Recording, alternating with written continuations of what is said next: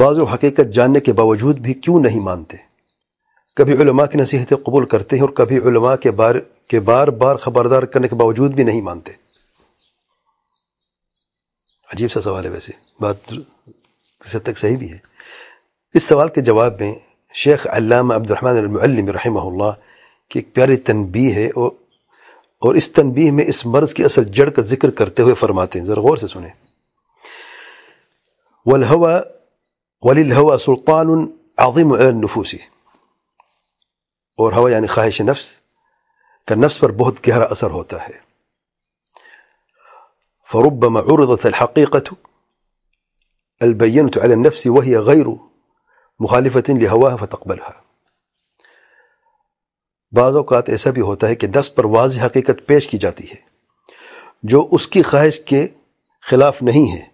بس وہ اسے قبول کر لیتی ہے یعنی وہ نفس اسے قبول کر لیتی ہے۔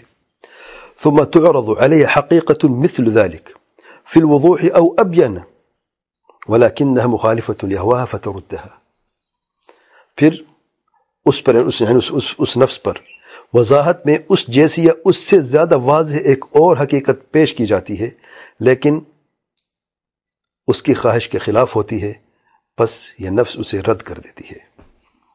المجموع جد نمبر دو نمبر چوبیس اور معروف عالم ہے عبد الرحمن معلم رحمہ اللہ مکہ معروف علماء میں رہے الغرض تو یہ بنیادی وجہ ہے کہ بعض لوگ اب حیران ہوتے ہیں کہ کبار علماء بعض باتیں مانتے بھی ہیں اور بعض باتیں مانتے نہیں ہیں۔ وجہ کیا ہے؟ جبکہ حق دونوں باتوں میں ہے۔ دونوں باتیں یہ نہیں کہ ہمیں کہہ رہے علماء معصوم ہر بات مانی جائے۔ نہیں، دلیل کی روشنی میں قاعدہ یہ کہ دلیل کی روشنی میں دلیل ایک عالم کا دو قول ہیں۔ دونوں میں دلیل ہے۔ برہان، ایک کو مان لے دوسروں کو چھوڑ دیا۔ وجہ کیا ہے؟ خواہش نفس سے پہلی جو بات مانی تھی، اس لیے کہ اس لیے عالم نے بات کی ہے۔ اس لیے کہ اس کو خواہش نفس کے مطابق تو مان لی ہے۔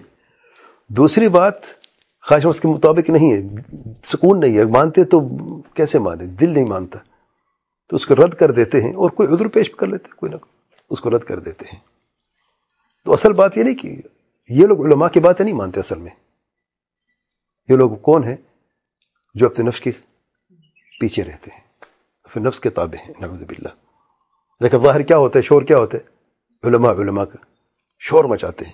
حقیقت میں علماء کے صرف وہ بات مانتے ہیں جو ان کا دل کرتا ہے۔ اور وہ بات کبھی نہیں مانیں گے۔ جو ان کی خواہش کے مطابق ہو۔ نہ ہو۔ نوز اللہ